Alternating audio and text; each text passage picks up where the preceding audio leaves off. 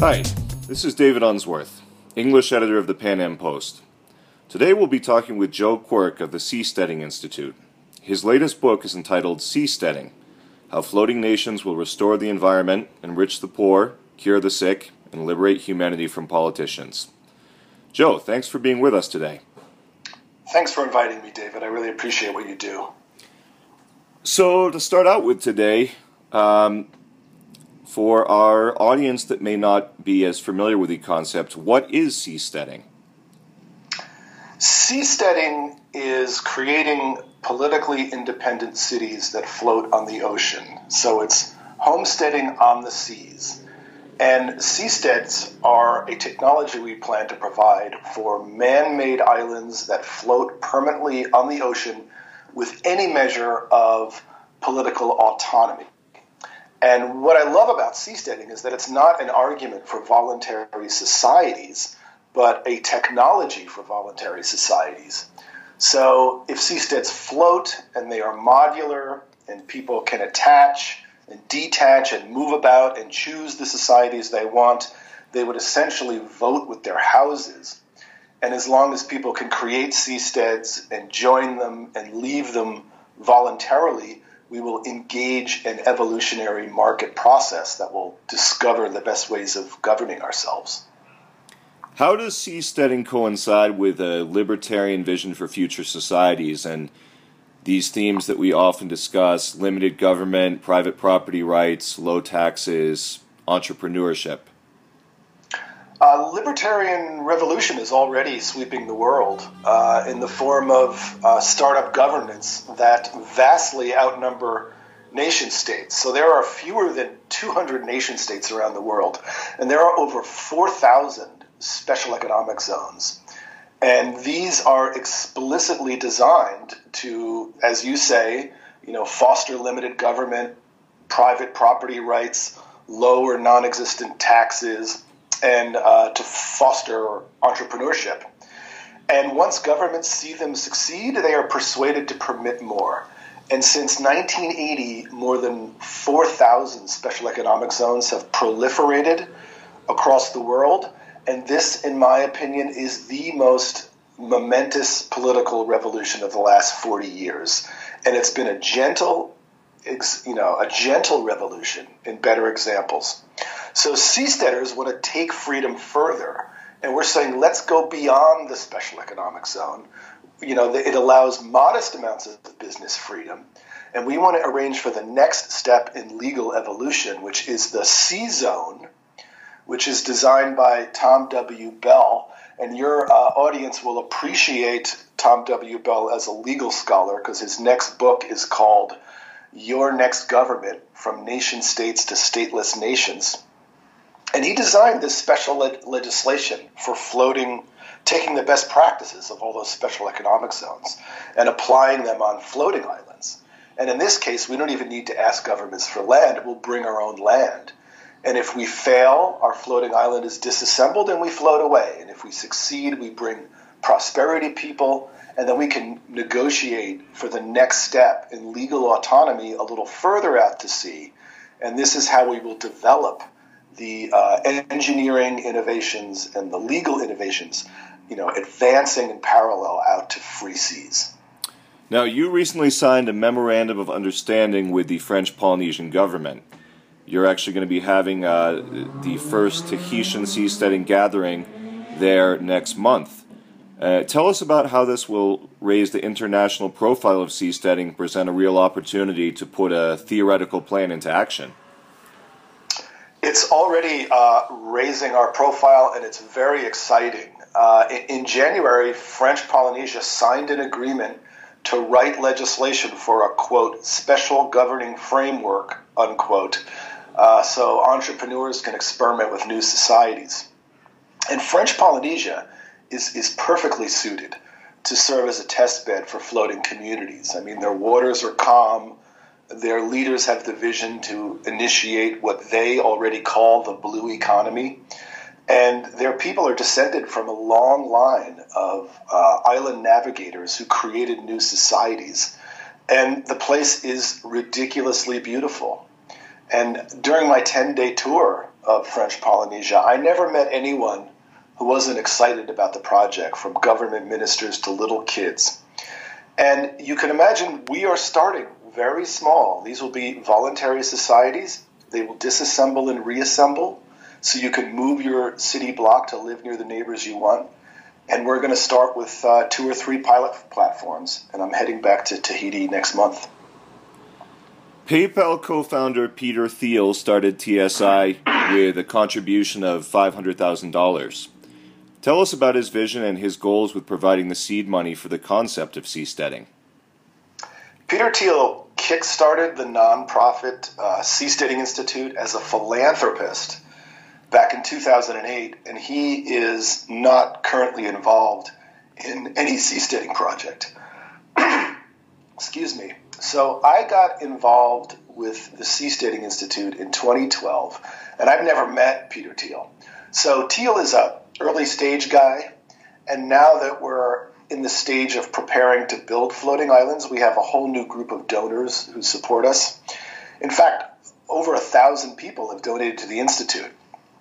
And they are mostly people of modest means, and that's how high the demand for freedom is. So it's uh, in the form of what we call crowdfunding. Some of it's crowdfunding, some of it is just, most of it actually, is just uh, people who donate to us out of the blue, often anonymously. And we are so busy building seasteads, we've done very little um, uh, outreach and asking for donations. I, I, have a mind to change that. We did a crowdfunding campaign for the seasteading implementation plan uh, four years ago and I'm going to start another one so we can uh, pay for the environmental impact study and uh, the economic impact study soon. But most of it is just individuals reaching out to us. Now, how do you propose to coordinate the obvious logistical problems of one day operating, say, beyond the reach of national governments? We're talking about 200 miles offshore in international waters. So we don't believe in uh, designing such a process from the top down. We believe in providing the platforms for other people to discover the solutions in a, in a decentralized way.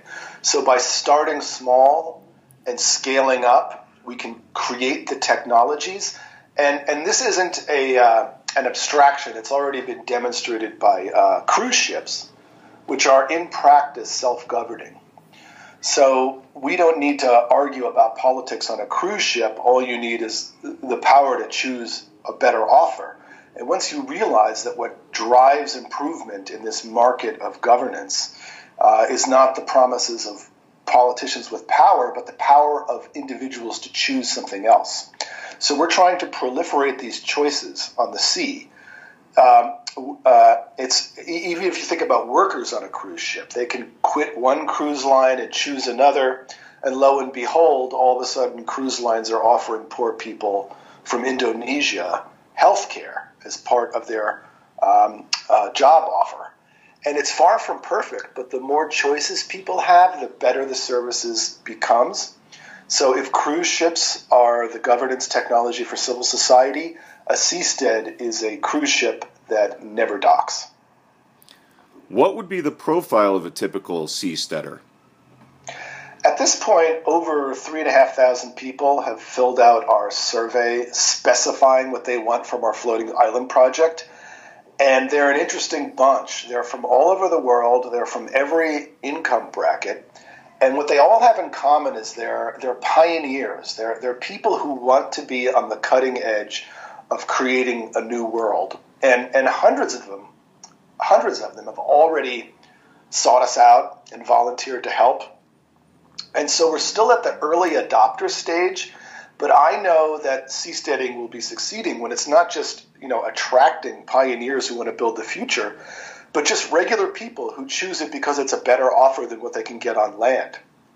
So the same way people don't choose cruise ships and then change their ideology to anarcho-capitalist, uh, they just choose something better.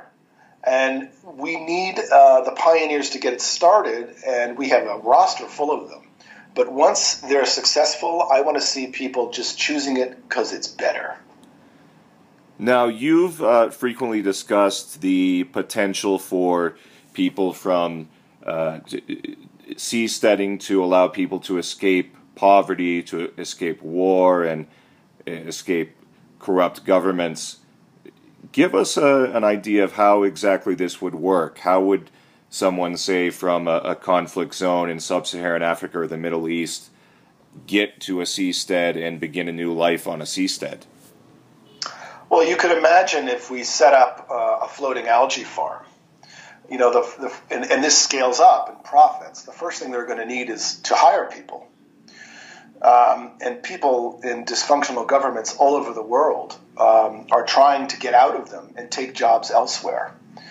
Um, and if we can scale up the business on the high seas, I can imagine people from all over the world getting hired.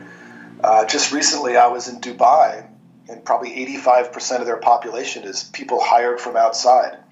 So once uh, economies start scaling up like that, you are going to provide blue jobs. Uh, and the same way poor people take jobs temporarily on cruise ships, I think they would take jobs permanently on permanently floating seasteads. Now, speaking of, of algae farming, one thing that I found really interesting on uh, Seasteading's website is you mention um, the potential for to replace, say, fossil fuels with kelp. Could you tell us more about that? Well, it's very interesting. Lots of people are pushing forward um, biofuels. And one of the challenges with biofuels is you need vast tracts of land um, to to you know mostly using pond scum to experiment with with uh, biofuels, and it's hard to purchase all this land. And some of the people featured in my book are saying this will be much easier to scale this up on the oceans, which is uh, has lots of space, lots of sunlight, and lots of uh, nutrients to grow algae. And that's just one idea. There's lots of ways that people propose to uh, replace uh, fossil fuels with ocean technologies. There's wave energy technologies. There's ocean thermal energy conversion, which is using uh, the, the cold deep water and the warm surface waters in a place like French Polynesia to create a gigantic turbine. When we live on land, we're just so trained to think about drilling into rock. We don't even think about the way the oceans is a huge source of power that can be used to power floating cities.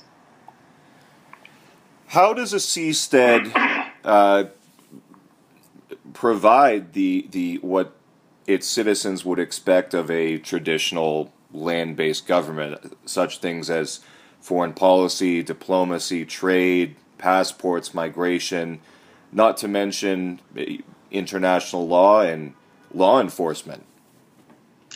It will be up to the founders of the seasteads. And you can imagine if we have hundreds or thousands, and we will see what works. So this is why we're starting small. I don't believe uh, societies can be designed. I think they have to be scaled up based on the choices of people. So the Seasteading Institute takes no position on which of these policies will work. Uh, we provide the technology for anybody to try their pol- uh, policies. And through voluntary choice and market competition, we will discover what works best. Uh, I think of seasteads as like the iPhone and the governance as the app. And of course, governance always emerges through diplomacy with other governance structures. Uh, cruise ships have uh, managed this magisterially. And the uh, what opened me up to this idea was uh, attending uh, Burning Man uh, 14 times and seeing how rules evolve in ways that are unpredictable given their initial parameters. And it was at Burning Man, this floating festival. Uh, excuse me, it's not a floating festival. It's a desert festival. If the desert is the sea, it is a floating festival. Yes, and people have called it uh, a floating festival, but sure. for different reasons. And that's where I met uh, Patri Friedman. Uh, and I had already been on a cruise ship. Grandson already, of Oh, sorry to interrupt. Uh, grandson of the famous Milton Friedman, is that correct? Yes, he's the uh, grandson of Milton Friedman, son of David Friedman. Um, and he's my co-author on the seasteading book. He's the co-founder with Peter Thiel of the Seasteading Institute. And uh, David Friedman wrote The Machinery of Freedom, describing how societies could work uh, in a decentralized way.